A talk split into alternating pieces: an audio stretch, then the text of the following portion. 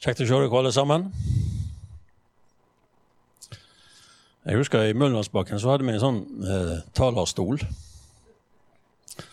Den ble aldri tatt opp her, for jeg tror ikke folk syntes han passet inn her oppe. Jeg vet ikke hva det synes om dette her, men eh, det er iallfall ikke så eh, godt å gjemme seg bak hvis du tenker at du har sagt noe som du ikke burde sagt. Nei, det var bare en spøk. Den her er akkurat sånn som jeg har på Sotra òg. eh, Arne har spurt meg om jeg kan dele litt om dette her som går på forvaltning. Og da skal jeg eh, gjøre, for det er noe jeg virkelig eh, Jeg bare elsker å snakke om det. Eh, og det har veldig mye med eh, økonomi å gjøre, egentlig. Fordi at eh, Uh, du vet det her greske ordet for økonomi, oikonomia Det, jo, det høres nesten likt ut. Det uh, er et sammensatt ord av to ord. Det ene ordet det er oikos, som vi vanligvis forstår som hus, eller hushold. Husholdning. Og så er det nomia, som, for, som betyr å forvalte eller styre eller ta ansvar for. Så økonomi er det sånn Management of household affairs. Stewardship administration, kan det bety. Og, og det er egentlig dette her eh, eh, eh, Dette her handler om, det er å økonomisere livet vårt. Eh, ikke bare livet vårt, men det vi rår over òg. Det som vi har, det som hører oss til. Sånn at vi skaper og forvalter det som er verdifullt for Gud. Og, og der gir Guds ord oss nødvendige prinsipp, som jeg skal prøve å pirke litt bort i alle fall. Der finnes jo masse av det, men det, jeg, skal, jeg, kan jo se på litt av det. Og disse prinsippene, jeg bare tenkte å si at disse, disse prinsippene gjelder ikke bare i det som er på en måte området for trusliv. Det gjelder i, i det sekulære området òg. Fordi det er Guds prinsipp. Verden fungerer etter Guds prinsipp. Og den fungerer i samsvar med disse. Og Så er det noen begrep da, som vi er nødt til å forholde oss til. Og Et av de begrepene det er verdier. Verdier det er ting som har verdi. ikke sant? Og vi har ulike typer verdier fordi vi er ulike mennesker som vurderer ting ulikt som verdi for oss. Dels fordi vi er ulike mennesker i ulike faser av livet. Og fordi vi har ulike interesser osv. Men òg fordi vi har hjertet vårt på ulik plass. Jesus han sa at dersom skatten din er, vil hjertet ditt òg være. Og sånn, Vi kan snakke om pengeverdier, vi kan snakke om sosiale verdier, vi kan snakke om helsemessige verdier, vi kan snakke om åndelige verdier, vi kan snakke om Guds rike verdier, vi kan snakke om mange slags verdier. Men der hjertet vårt er, også, eller der, der, skatten vår er, vil òg hjertet vårt være. Derfor er det så viktig at vi har de rette skattene i fokus. Jesus han taler om og hvordan vi kan forstå nei, hvordan vi kan se et mangfold av ressurser bli forvalta sånn at vi kan få del i de virkelige verdiene. For det er noe som heter virkelige verdier. Det er mange ting som har sin verdi. Men Jesus snakker om de virkelige verdiene. Og da trenger vi ofte å ta en liten hjertesjekk på oss sjøl. Eh, fordi at Sammenhengen Jesus sier dette i, er at vi ikke skal samle skatter på jord, der mål og makk nå siterer på nynorsk, der mål og makk øyder, og der rust tærer. Hvis det er noen som har gamle biler, så vet jeg at rust har en tendens til å tære på da, så det går hull til slutt. Og Da er det ikke annet å gjøre enn å finne fram sveiseapparatet eller enten da, eller hive hele bilen. Hvis du har tenkt det da, så snakk med meg først. Men da var det Men samla skatter i himmelen. For det er nemlig sånn at verslig og jordisk rikdom den blir ikke stående. Den vil forsvinne.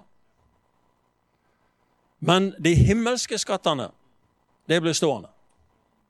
Skal fortelle en liten historie. Jeg, jeg, jeg, jeg, vet ikke hvor lang tid jeg har, men jeg har ikke spurt noen heller. For jeg har, jeg, har, liksom tenkt å Jeg ønsker å fortelle litt historier. Eh, men eh, Utfordringen min er å fortelle så fort som jeg kan, uten å gå glipp av noe. Eh, så nå skal jeg prøve å fortelle den så fort som jeg kan.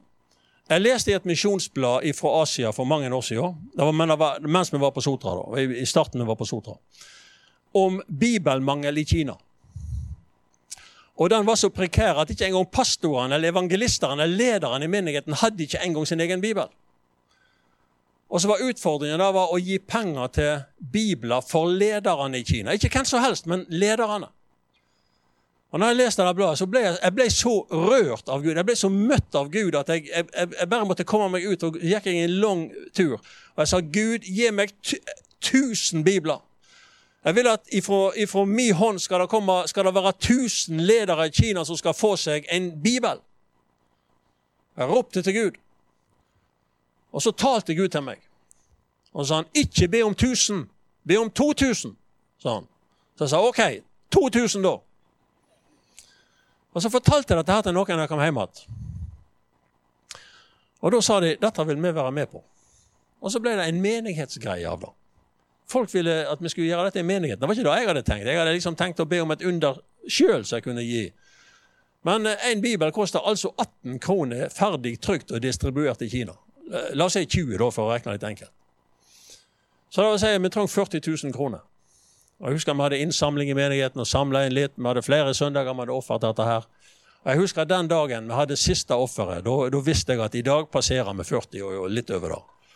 Og den dagen jeg husker jeg gikk fram og putta penger i offerkorga, satte meg ned igjen på stolen min, der hadde jeg et syn. I det synet så, så jeg den ene kineseren før og den andre etter komme fram med Bibelen sin. Løfta den og så sa han, 'Takk for Bibelen du ga'. Men det var ikke alt. For da på liksom I bakgrunnen for disse folkene som kom fram, så, så sto det for hver av disse stod det haugavis med folk. Noen kanskje bare 50-60, andre det var flere hundre. Og så sa de dette er de folkene som jeg vant pga. den Bibelen. Da snakker vi om skatter i himmelen.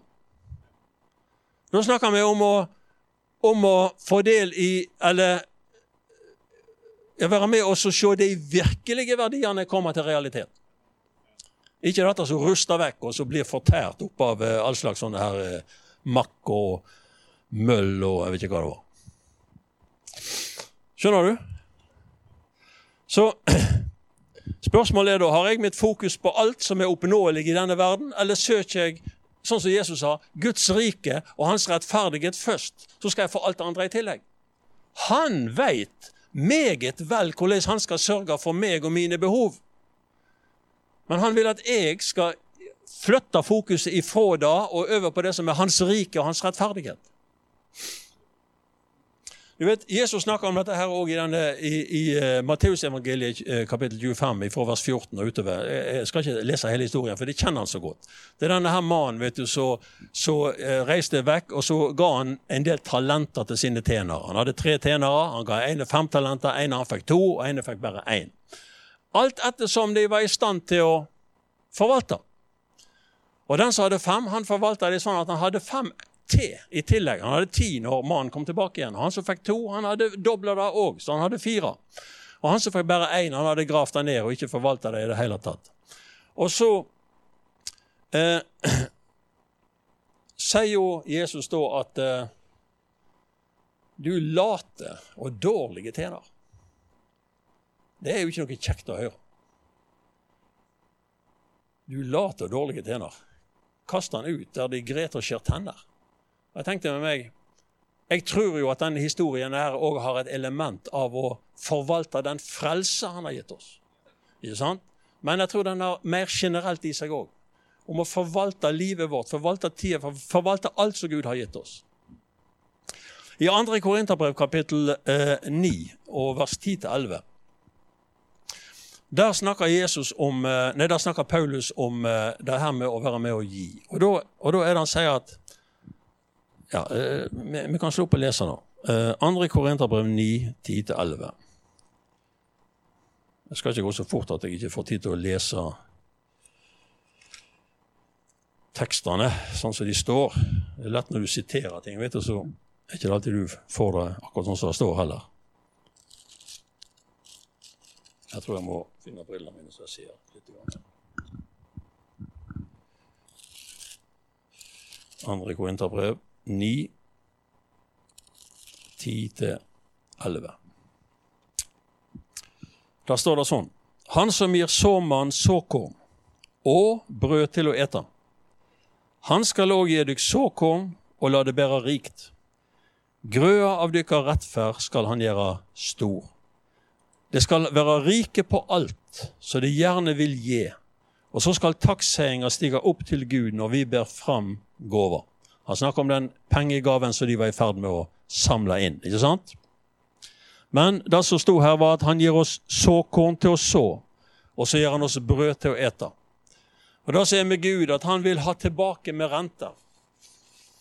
Akkurat som denne rike mannen som ga tjenerne sine disse talentene. Han, han vil ha tilbake med renter det som han har gitt oss.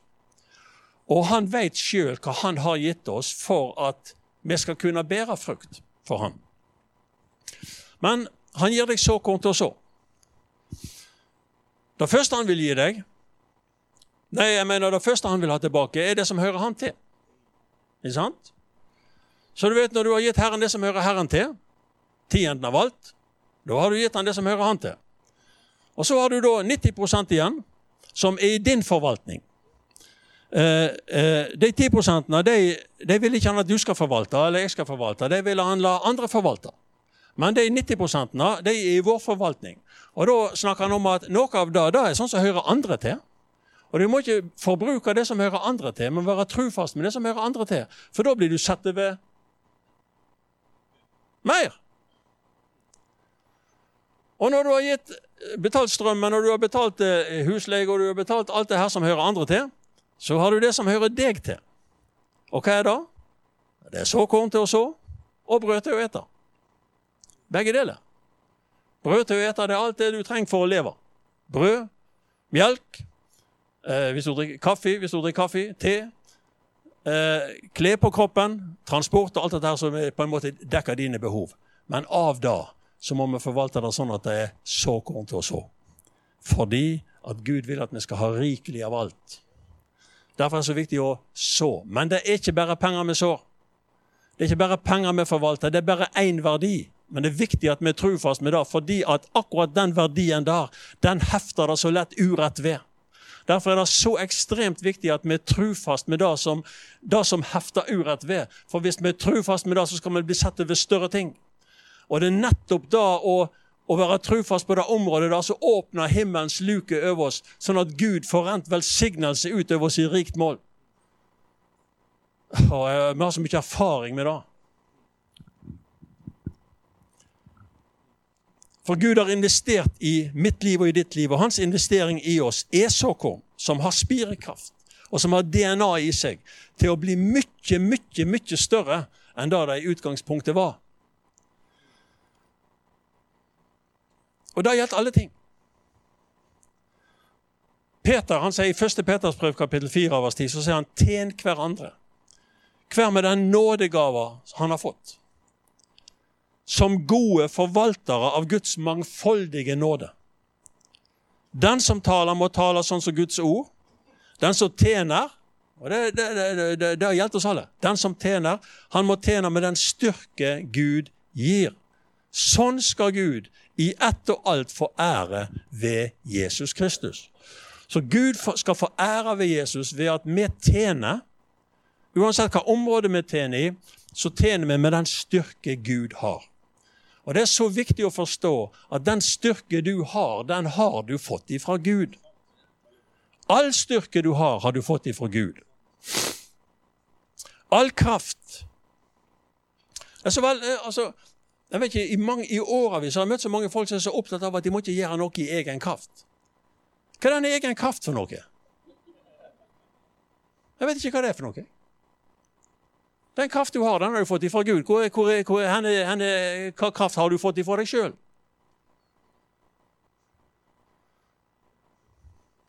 Folk er så opptatt av å ikke gjøre noe i egen kraft at de, at de, at de kan knapt gå på møte om søndagen. For det kunne jo være at du gjorde det i egen kraft, og det er jo veldig feil. Det er ikke et bibelsk uttrykk engang. Det er brukt én gang. En gang er det brukt i Bibelen, egen kraft. Og det er når Peter og Johannes har reist opp en lam mann når de var på vei til bønnemøtet.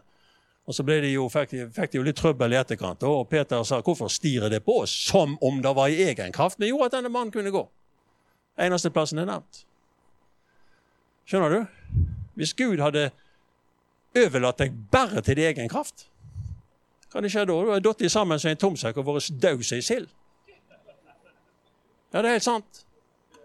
Fordi at han er en utstråling av Guds herlighet og et bilde på hans vesen, og han ber alt med sitt mektige ord. Han gir deg livspust. Han gir deg mat i magen. Han gir deg søvn om natta. Hvorfor da? For at du skal få den styrken du trenger til å tjene Han. Og det er bare å bruke den styrken til å tjene Gud med. Forvalte den styrken til å tjene Gud med. Så, så, så maten på bordet, søvn om natta, helse i kroppen, alt dette her som ikke vi alltid har. Det er ganger vi sliter med søvn, det er ganger vi ikke har helse, det er ganger vi ikke har styrke. Når styrken forsvinner og kraften minker fordi det er sykdom, og sånn inne i bildet, så vet vi hvor tragisk det er. Men da må vi tjene hverandre, da må vi hjelpe hverandre og holde hverandre oppe i det. Fordi Gud holdt oss oppe ved kraften i sitt ord. Men vi skal tjene hverandre med Guds mangfoldige nåde. Og Det kommer til uttrykk også i Romerbrevet 12, kapittel 1. ikke sant? Nei, eh, Romerne 12, vers 1, mente jeg selvfølgelig. Jeg skal lese det òg, jeg. Eh, jeg syns det er noen fantastiske vers. Det er, kjent, det er, jo bare sånne kjente vers. Jeg, jeg, jeg kommer ikke med noen sånne nye store vers som du aldri har hørt før, og legger ut noen hemmelige åpenbaringer som er liksom helt utafor alle Det er enkle greier men det er viktig. Derfor legger dykk på hjertet, søsken, ved Guds miskunn, at jeg må bære fram kroppen deres som et levende og heilagt offer til glede for Gud. Det skal være deres åndelige gudstjeneste. Så du vet Gudstjeneste det er ikke bare noe du har på søndagen mellom 11 og 1. Nei, han snakker om ei åndelig gudstjeneste. Jeg vet ikke hva ei uåndelig gudstjeneste er. For jeg tror at all gudstjeneste er jo nødt til å være åndelig. Eller tenker jeg feil om det? Jeg kan ikke forstå at det er noe som heter uåndelige gudstjenester. Men det skal være vår åndelige gudstjeneste. Det er at vi bærer kroppene våre fram som et levende og hellig offer til Gud, eh, for, til hans velbehag. Du vet, Jesus gjorde det. Det står om Jesus i Hebreabrevet at når han steg inn i verden, han, han, han, han, var jo Gud. Han, var Guds sønn. Han var, var Ordet som ble menneske. Han ble inkarnert. Han ble født inn i en menneskekropp av ei ung kvinne. Og så sa han Sjå, en kropp har du laga til meg. Her kommer jeg og vil gjøre din vilje. Det er å bære fram kroppen sin. Her kommer jeg for å gjøre din vilje. Og så sier han da videre i vers 2 eh, Så sier han at Og innrett dykk ikke likt eh, Nei, innrett dykk ikke etter denne verden, men la dykk omskape ved at det får et nytt sinn og kan dømme om hva som er Guds vilje, det gode, det som er til glede for Gud, det fullkomne. Og det syns jeg er utrolig bra. For det at Gud vil gi oss evne til å skille det som er godt, ifra det som ikke gagner. Det som er til glede for Gud, ifra det som bare er å gli med verden og gli med samfunnet og gli med alt som glir. Skjønner du? Det som er fullkomment i Guds øyne. I motsetning til det som er ufullkomment og unyttig og kanskje bare spill av tid. Spill av krefter, spill av ressurser. Så Dette vil han gi oss. Og det, det, det, er jo, det, er jo, den sammenhengen det står i dette med å fornye sinnet sitt. Det står i en veldig praktisk betydning. Det er jo et vers anvendelig på mange områder, men, men, men, det er veldig sjelden at vi bruker det i en sånn praktisk betydning. Men jeg har lyst til å dra det òg inn i en praktisk anvendelse. Vi trenger å omsinne oss. Forandring av sinnet. Gud, hjelp meg å tenke annerledes. Hjelp meg å tenke sånn som du tenker. Hvordan skal jeg bruke kroppen min? Hvordan skal jeg bruke tida mi? Hvordan skal jeg bruke kreftene mine? Her er jeg for å gjøre din vilje. Alt jeg trenger å høre, det er hva du vil, og det du vil, det vil jeg gjøre. Og Da er det ikke så vanskelig å få fatt i Guds vilje heller, hvis vi først har overgitt oss til Hans vilje. Det er veldig vanskelig å høre fra Gud hvis, eh, mener, eh, eh, når du er uvillig og, liksom, og, og, liksom har forutbestemt retningen sjøl. Så er det veldig vanskelig å høre hva Gud vil om du spør han. Men det er mye lettere å høre Guds stemme og Guds vilje når du først har sagt at 'Bare tal. Her er jeg'. Og i vers 4 Hopp over vers 3 et øyeblikk, så står det vi har én kropp, men mange lemmer, og alle lemmene har hver sine oppgaver. På samme måten er vi alle én kropp i Kristus, men hver for oss er vi lemmer for hverandre. Vi er lemmer for hverandre. Jeg tror jeg har lyst til vers 5 òg. Vi er ikke lemmer for oss sjøl. Og jeg drister meg til å si vi er ikke lemmer for HBO. Vi er ikke lemmer for Netflix. Vi er ikke lemmer for Minecraft. Vi er lemmer for hverandre. Hvorfor skal alt styre og stjele tida vår vekk ifra oss som Gud ikke har sendt i vår vei?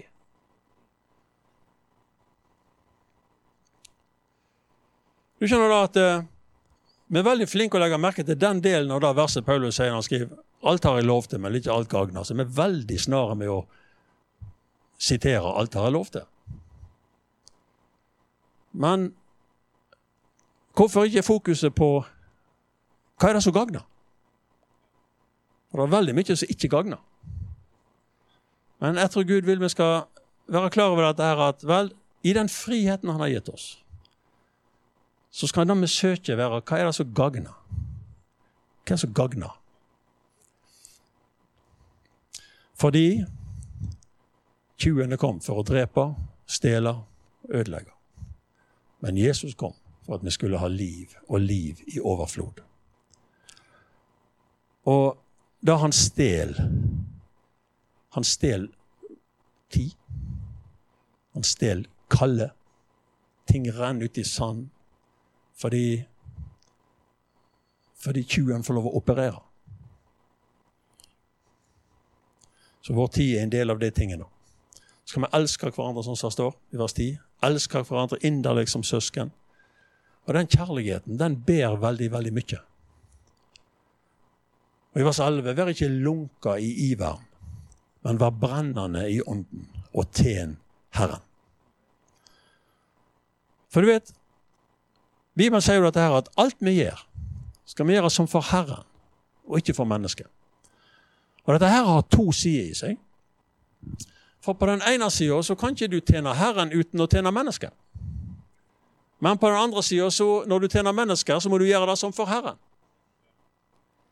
For det er bare én tjeneste som bare er for Gud, ikke for mennesker. Og det er altså å gå på tilbedelse og lovsang og lovprisning og alt det der. For det er bare én som mottar det, og det er Gud. Ære og pris til Han. ikke sant?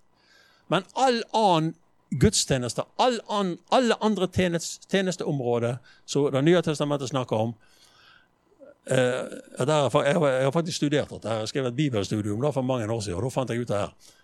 Alt annet har adresser til mennesker mennesker.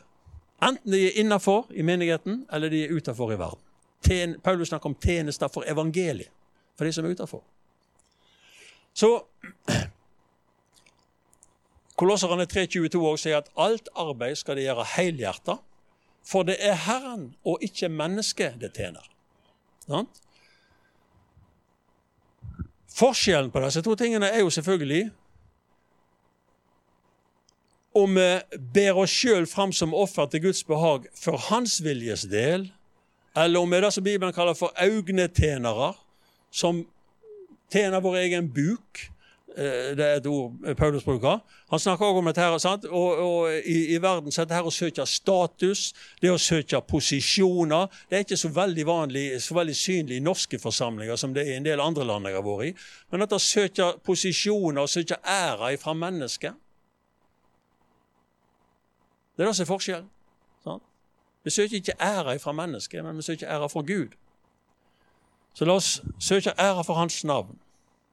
Og den æra som Han skal gi oss når vi sitter en dag på Hans revisorkontor og skal gjøre greier for vår egen bokføring.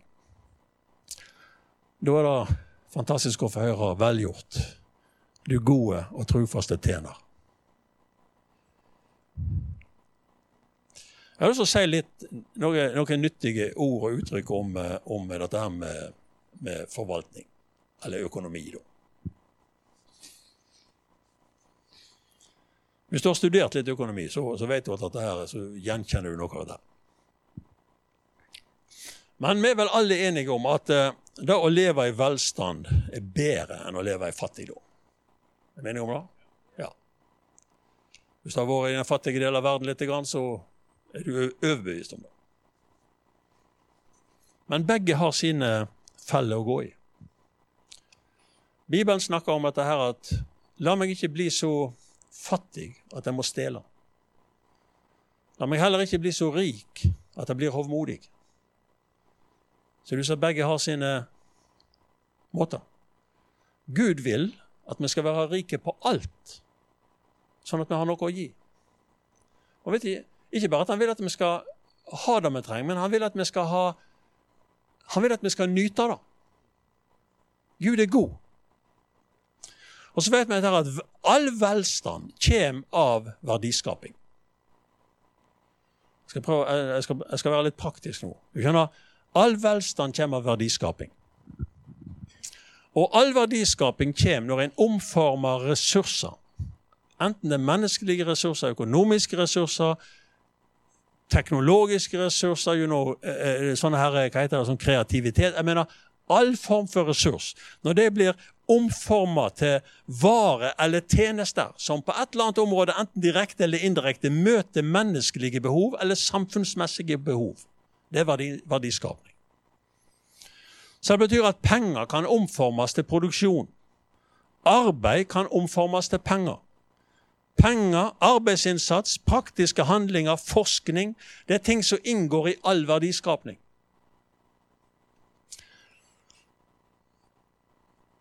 Det er ikke først og fremst penger jeg ville snakke om, men, men jeg tar det med fordi det er viktig at du forstår at det du har tru inni, må du òg investere inn i. Hvis det er et område du har tru på, så må du òg være med å gi inn i det. Ikke bare at du har tru til å lansere en idé, så skal menigheten bære hele kostnaden. Nei, det er ikke sånn det Vi må være med å så inn i det som Gud har gitt oss tru på. Jeg skal ta et eksempel. En, eh, noen år siden, jeg husker ikke hvor tid det var, en par år, to-tre år siden. Så vet jeg, jeg var inne og underviste litt på bibelskolen om dette her. Og greiene her. Og så fikk jeg en idé. Jeg sa til elevene Hvis jeg hadde gitt dere 100 kroner hver, hvor mange er det som har tanker om hvordan de kunne brukt den hundrelappen til å multiplisert den, sånn at han ble i alle fall større enn seg sjøl? Med tanke på å gi de pengene da til Filippinene, til fattige eller Jeg husker vi nevnte et område, jeg vet ikke om det var julekorger eller hva det var. Og Så lot jeg de få noen minutter tenke seg om, og så var det tre stykker som retta på hånda. Så jeg sa de skal få 100 kroner hver av meg. Jeg hadde jo selvfølgelig ikke det, for vi har jo ikke kontanter lenger. Så jeg måtte gå på Rema 1000 og kjøpe tyggis. Og be om å få ut 300 kroner i kontanter. Det fikk jeg ikke fordi de var slutta å gi ut 100-lapper, så jeg kunne bare få 200-lapper. Så sa ok, jeg får ut 600 da. Så jeg fikk ut 600 kroner, så de måtte få 200 kroner hver. Så sa jeg det her er min økonomiske investering. Jeg kunne gitt deg 600 kroner til, til direkte ned til Filippinene. Og Det ville re, re, eh, eh, resultert i tre julekorger. Tre familier som fikk mat. Men Pengene kan vokse. Fordi er ikke, penger er ikke den eneste ressursen. Det er noe som heter kreativitet, som er en ressurs. Og så tenkte jeg, her er noe som heter praktisk handling. Det er noe som heter hender og føtter. Og alt dette her kan være med å omforme denne ressursen og gjøre den større. Så de tre som hadde rett opp hånda, de fikk 200 kroner hver. Og, og da tenkte jeg nå er min jobb ferdig, nå overlater jeg det til deg. Så dette var rett før jul, og en stund ut i januar så kom førstemann tilbake igjen. Det var jenta. Hun hadde brukt disse 200 kroner til å kjøpe eh, noen ingredienser som hadde resultert da i ved hender og kunnskap og kompetanse i noen fantastiske bakverk, som hun da hadde solgt på et arrangement. Og fått inn da Jeg husker ikke summen nøyaktig, men det var iallfall over 700. Så du ser at 200 var blitt til over 700. Det er mer enn en tredobling, som hun da sendte til Filippinene.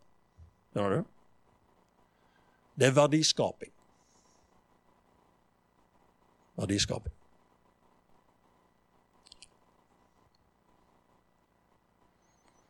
Og De to andre tok det litt lengre tid, men de til sammen eh, eh, hadde omtrent samme resultat som hun hadde alene.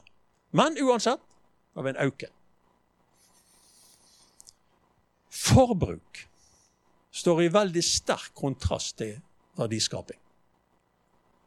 Og, det, og, og, Vi lever i et forbrukssamfunn. Derfor er det så viktig at vi forstår litt av dette greiene her. Forbruk det er å forbruke. Det er å bruke opp ressurser. Det er å konsumere ting, sånn at verdier som er der, blir brukt opp og ikke er lenger. De forsvinner.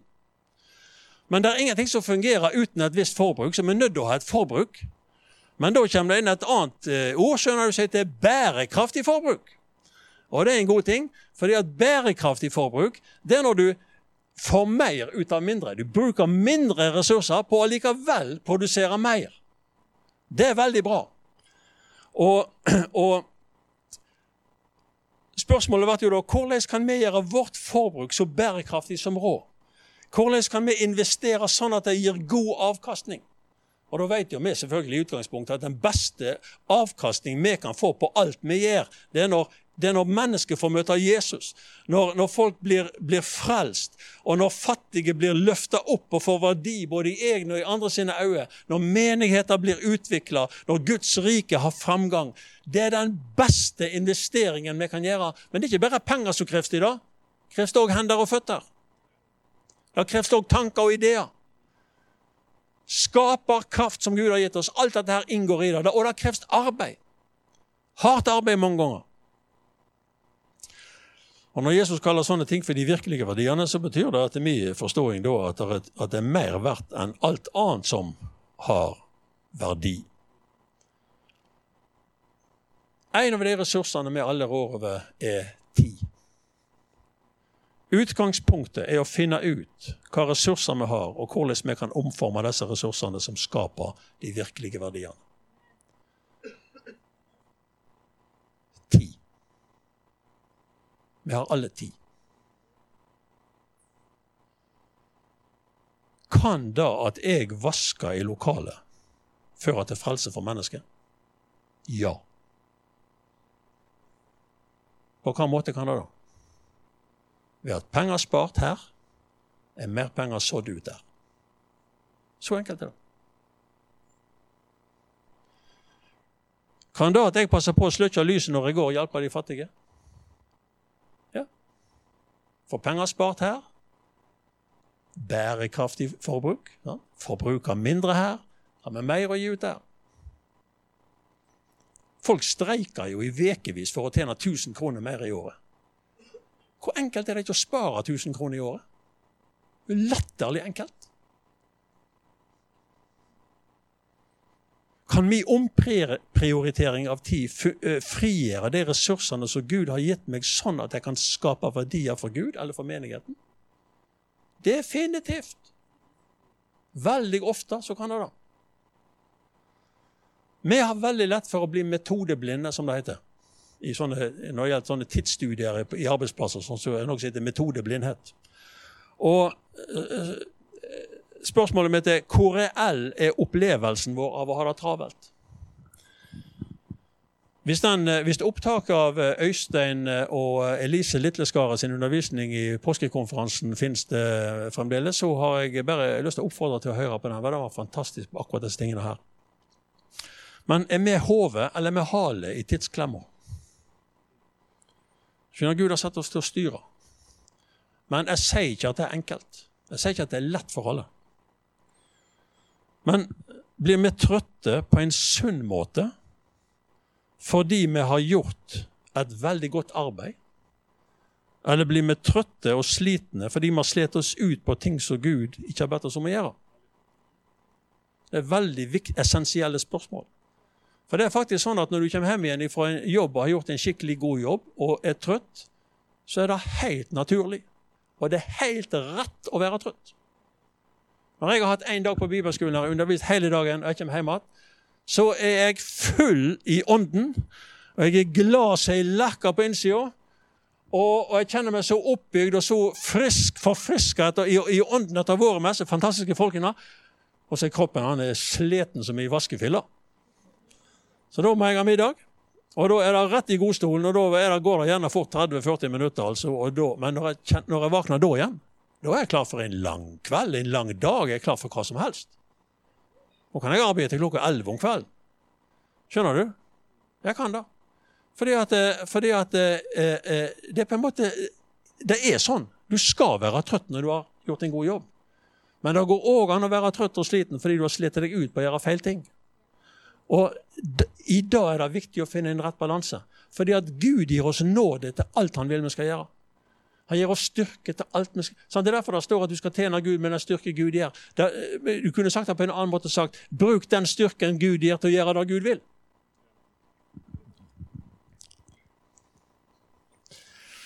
Har vi brukt tid på å hjelpe de som virkelig har en utfordrende situasjon? For de finnes de blant oss. Det er så mange som har en kjempeutfordrende situasjon. Det er unger, små unger, der er syke unger, der er, er, press på arbeidsplassen, der er press rundt omkring. Altså, Det er ikke alltid like lett å være menneske. Og mange har en skikkelig tøff og utfordrende hverdag. Med trøtthet, nattevake og, og, og mange sånne ting. Men tjen hverandre med den nådegave du har. Hvor hen er vi når en bror eller søster virkelig er utslitt fordi de har en alvorlig krevende situasjon? Det er så viktig at vi er der, at vi ser det, og at vi er der og kan ta tak i det. Og på den måten gjør ei fantastisk gudstjeneste for, for Herren. Det, men, men, det er hender og føtter som skaper verdier for deg. For noen så er bare det å få seg ei, ei god natts søvn, en drøm. Sant? For andre da å få seg en kveld fri for seg sjøl som par kan være en drøm. Ja. Det er ingen andre som kan gjøre regnskap for min forvaltning enn meg sjøl. Har jeg vært lem for de andre, eller har jeg vært det for meg sjøl? Det, det, det, er sånne ting vi hele tida med. Vi har alle like mye tid. Men vi kan ikke alle forvalte tida på samme måten. Uh, tid er en verdi som kan gjøres mer bærekraftig for mange. Verden er i et jag av ledige Nei, av, av, av, av stadig å tjene mer for å få råd til mer. Både nyttige og unyttige ting. Men det er lettere å spare seg til større økonomiske rom enn det å tjene seg til større økonomiske rom. Bare et eksempel tatt ut av luften. Det koster ganske mye penger å gå på treningsstudio. ikke sant? koster ganske mye penger. Jeg, vet, jeg aner ikke hva det koster, for jeg har aldri betalt noe. Jeg har aldri kasta vekk pengene mine på det, men eh. Men jeg sier ikke at det å kaste vekk pengene på å gå på treningsstudio, det, sant? det er for alle ikke det sier. Det for det at du skjønner at eh, hvis du, sånn, du kan kaste mye penger vekk på det, men det kan gi en helsemessig verdi som er veldig positiv. Og hvis alle folk i Norge får bedre helse, så vil det få en samfunnsmessig verdi òg. Så det er kjempeverdifullt. Det er ikke det jeg sier, men jeg, prøver, jeg, men jeg, men jeg bare prøver å lete etter bærekraftig forbruk. Ja. For du skjønner da at det er veldig god trening i å vaske lokalet i menigheten. Og det er veldig god trening i å gjøre dugnad på Gullbåten. Og det er veldig god trening i å måke snø ut av oppgangen til gamle folk i bydelen der du bor. Det er veldig god trening i å bære hjem varene for gamle damer og gamle menn som bor i ditt nabolag. Mye god trening i dag. Og nå i disse strøm... Eh, eh, hva heter det, dyrtider med strøm. Det er mye god trening i å hogge ved. Det kan jeg skrive, kan jeg skrive under på. Ja, men jeg har ingen skog å hogge ved. Jeg går ut til Sotra kommune. De har sagt at alle som vil hogge ved, de kan komme her. Vi skal tilvise de områder de kan hogge sin egen ved. Masse god trening i dag, og masse besparelse i dag. Hva skjer? Bærekraftig forbruk. Og god trim. Sterk i både armer og bein. Du som eh, har en kompetanse, en faglig kompetanse. Hvordan bruker du kompetansen din utenfor jobben? Hvis du ser i menigheten, så er jeg sikker på at du kan oppdage at det er behov for nettopp det som du er god på. Hvis du f.eks. er økonom eller utdannet innenfor økonomi. Hvor mye tid bruker du på å hjelpe andre i menigheten til å lære å sette opp et budsjett og leve i samsvar med budsjettet? Det er ikke nok luksusfellen program i løpet av et år til å hjelpe en gang en liten brøkdel av alle de som trenger hjelp på dette området. For hverandre. Men har, hva har du i huset? Du har kompetanse. Du har gode råd. Du er, du er en far, du er en mor. Du kan hjelpe, du kan tjene. Ikke bruk opp tid. Ikke forbruk tid, men bruk den. Til forskjell fra tidligere tider så er det økonomiske kravet så stort i dag at begge foreldrene ofte må gå i jobb. Ikke nødvendigvis at begge må gå i full jobb, men begge må gå i jobb. Det er annerledes enn det var for en del år siden. Og det stiller større krav. Så alle har ikke like mye tid frigjort. Det er veldig enkelt å forstå. Men det jeg ikke forstår, og som jeg, ikke, jeg, har, jeg har prøvd å forstå det, men jeg, men, men jeg, greier ikke å forstå hvordan folk som jeg kjenner, som, har, som har det for travelt å gå på møter De har det for travelt å gå på gudstjenester, de har for travelt å gå på cellegrupper, for travelt til å leve menighetsliv, har tid til å se alle episoder i alle sesonger i alle TV-serier som går. Det greier ikke jeg å skjønne. Jeg kan komme inn og Bente ser på TV, så kan jeg si at det var et interessant program. Og så på slutten av programmet så oppdager jeg Nei, det var bare en episode i en serie. Da går jeg. Eh, for jeg er så redd for å bli låst opp. Jeg vil ikke bli låst opp. Jeg vil være fri. Går jeg heller ut og rydder i garasjen, det er bedre da, tenker jeg. For der blir jeg ikke låst opp. Der blir jeg ferdig. Tar en tre kvarter, så er jeg ferdig. Kan jeg se. Nå er det fint.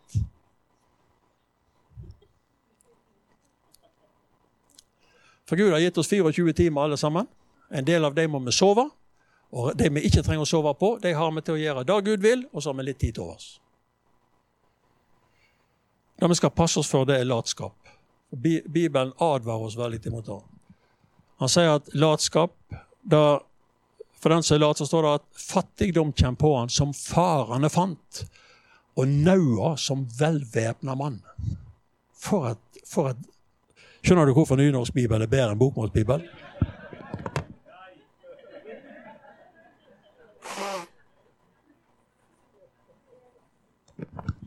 Da må jeg si det en gang til. For den late som kommer fattigdom på han som farane fant, og naua som velvæpna mann. Gud hjelpe oss ifra det, altså. Uten arbeid ingen verdiskapning. Uten verdiskaping ingen velstand. Men arbeid gir lønn. Ikke vær redd for å gjøre noe. Ikke vær redd for å ta et tak. Ikke vær redd for å involvere deg. Skjønner Det som jeg oppdager for jo mange, eh, jo mange, mennesker i dag, det er at de sammenligner seg med andre, og så tenker de så negativt om seg sjøl. Jeg har en, en, en, god venn av meg, jeg, jeg, en fantastisk fyr som jeg setter utrolig pris på å være sammen med. Ser han bare en gang i året. Han er sikkert ti år eldre enn meg. Men han har hele, tida, liv, hele livet sitt tenkt om seg sjøl at 'jeg duger ikke til noen ting praktisk'. Og han har snakket seg ned. Og En gang så skulle han eksemplifisere overfor meg hvor ufattelig klønete han var, og hvor lite praktisk han var. Så han tok et eksempel, for han hadde nemlig vært og kjøpt seg en ny telefon. Og du vet Den telefonen den har en lader. Og den, I den ene enden av den ledningen så er det en sånn USB-plugg eh, eh, som du stikker inn i en sånn støpsel som du stikker inn i veggen i kontakten. ikke sant? I den andre enden der er det en annen plugg som du setter inn i telefonen, men den er litt annerledes. Mye mindre. Så han hadde sittet da, jeg vet ikke hvor lenge han hadde sittet hjemme og prøvd å få denne USB-kabelen inn i telefonen. Men han fikk det ikke til. Og Til slutt så skjønte han ingenting, så han gikk tilbake der han hadde kjøpt den, og så sa at denne pluggen passer ikke. Så så han på butikken da, han bare tok og snudde kabelen. Og så passet alt. Og Dette brukte han som et eksempel for å vise meg hvor, hvor, hvor lite praktisk han var. Så var han i hytta en plass ute her i, i øyene. Og så, og, så, og så, ringte han meg og spurte om jeg kunne hjelpe ham, for han hadde pump, eh, vannpumpa som virka ikke. Ja, så jeg ute og så på den vannpumpa. Og så, og så, og så eh, skrudde jeg av ei sånn deksle. Og, eh, og, da så jeg jo da at eh, hele, hele pumpehuset var jo sprøtt sprottet sånn, så vannet rant jo bare ut. Fordi han hadde ikke tappa henne for vann før vinteren kom. Så hun var rett og slett frossen sånn. Så jeg, jeg sa du må nok ha ny pumpe. Så begynte han, en gang så begynte han å snakke om hvem han kunne få til å hjelpe, hjelpe seg med det. Så jeg, du trenger ikke å hjelpe deg med det. Er, jo, dette er jo det enkleste av alle ting. Denne pumpa har én slange inn, den er så tjukk, og én slange ut, den er så tynn. Du ser det på slangen, hva slags eh, ende som skal være hvor. Alt du trenger å gjøre, er å hive dette greiene her, kjøpe en ny. Og så må du skru opp denne skruen her og tappe vann ut hver høst, før, før frosten kommer. Så nå kan du jo gjøre det mens jeg står og ser på. Jeg trodde han var nesten lamslått, men jeg sa at eh, du må ikke snakke deg ned. Du må ikke si om deg sjøl at ikke du duger. Du må ikke sammenligne med de som er knallgode og som sier at 'jeg duger ikke til noen ting'. Nå har jeg nett forklart deg hva du skal gjøre. Gjør det. Så han gjorde det. Så. Ja. En annen mann jeg kjenner, han hadde en starter som var råkjent på bilen sin. og Han gikk og snakket om den starteren som han måtte bytte. Han hadde fått fatt i en ny. Han snakket så høyt om det at jeg skjønte jo med en gang at her er han ute etter å be om hjelp. Men jeg tenker, jeg hjelper han ikke. Han kan gjøre det sjøl. Så jeg sa det er bare å legge det for, og det her var, det her var i gamle dager når det var enkelt å finne enkelt å komme til og alt sånt. Så det er, bare, det er bare tre skruer ut med den starteren, og så skrur du ledningene av, og så setter du det på igjen og skrur skruene igjen. Så enkelt er det. Men han rista på hodet. Og så tenkte jeg etter en stund jeg får gå ned og se hvordan det går med han. Og når jeg kom ned, så kom han krypende ut under bilen. Og så sier jeg 'Har du fått den på igjen?' 'Ja, jeg har fått den på', sa han. men jeg har ikke tro på at det virker. Ja, du skrudd de, der de, de to eh, kablene på igjen òg? Ja, han har skrudd på igjen sånn som så han mente det skulle se ut, men at det virker, har han ikke tro på. Så jeg kan inn i bilen og vreie på nøkkelen, og bilen starter. Da kommer han ut igjen som det mest overraska mennesket jeg har sett i hele mitt liv. Så det var jo ikke at det var vanskelig, men det var at han sammenligna seg med andre og hadde ikke tro på seg sjøl. Du må ha tro på deg sjøl. Det vil si, du må ha tro på Guds nåde som er med deg. Tørre.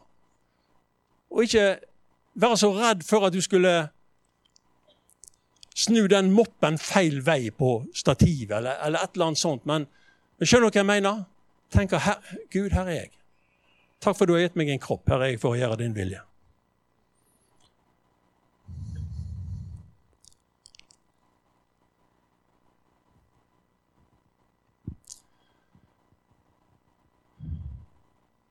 Jeg har sikkert tida med henne da.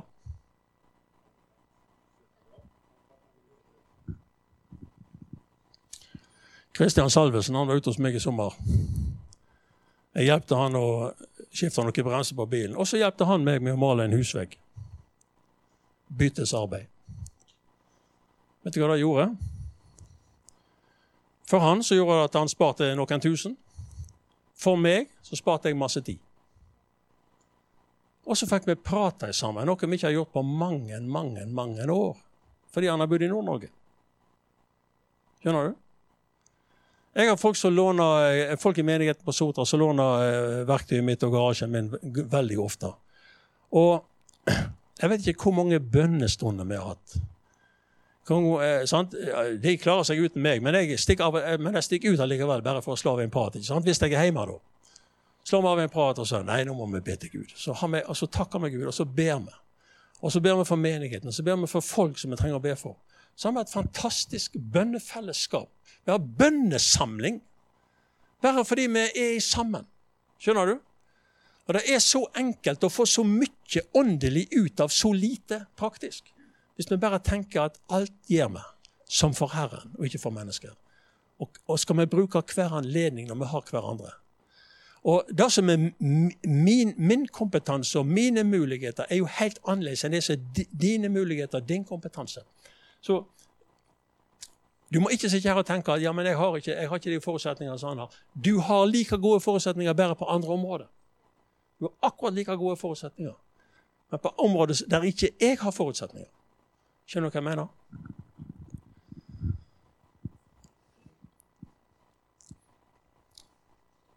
Du kan gå ut på byen, fire stykker, inn på en restaurant, bestille en veldig god middag med dessert og kanskje forrett, og bruke 2000 kroner.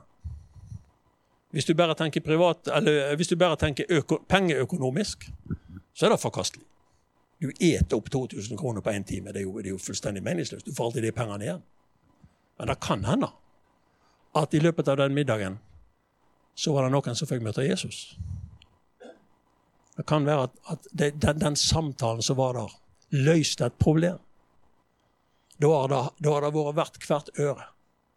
Skjønner du? Vi må se verdiene. Investere riktig. Skal Gud hjelpe oss. Far, jeg bare takker deg for din ufattelige nåde imot oss. Herre, ber at disse ordene her ikke bare skal være noe sånne der eh, greier fra min side, men Herre Far, jeg bare ber at det skal At du skal tale til hjertene. Hjelp den enkelte Herre Far til å se de dørene som du har satt åpne. Og være, tenke om seg sjøl at jeg kan gå inn gjennom de dørene der, og Gud skal bruke meg. Jeg vil tjene på dette området her, og Gud skal hjelpe meg. Jeg vil frigjøre meg sjøl fra de områdene der jeg er bundet opp, og ikke tenke at alt er så viktig at ikke det kan forsakes. Men jeg vil se meg sjøl inn i nye ting, Herre. Jeg vil se meg sjøl inn, inn, i sterkere ting med deg, Herre. Der jeg får løfta menigheten, der jeg får, der jeg får tjent i fellesskapet, Herre. Og der jeg får brukt meg sjøl med de gavene du har gitt meg. Far, hjelp oss alle. Jeg kommer framfor deg for min egen del òg, Herre. Far, med, jeg, jeg, jeg, for jeg tenker, dette, jeg tenker disse tankene stadig om meg sjøl, Herre. Har jeg brukt tida mi rett? Har jeg brukt livet mitt rett? Jeg, jeg, bare ønsker for at du skal få mest mulig ut av vår innsats i sammen. Sånn at det kan bli til glede for deg. Din vilje, den behagelige, den fullkomne. Jeg takker deg og priser deg, Herre, for denne stunden sammen. Jeg velsigner menigheten her og alt de gjør og alt de holder på med. Alfakurset som skal begynne eh, bli kjent-kurset og, og, og, og, alle ting som skal være Herre. Det er din velsignelse, de håndhviler over alt sammen. Når de går ut på gata i, i, i, Street Mission, når de går ut Herre, på andre områder, far, la alt bære frukt for ditt rike. I Jesu navn. Amen.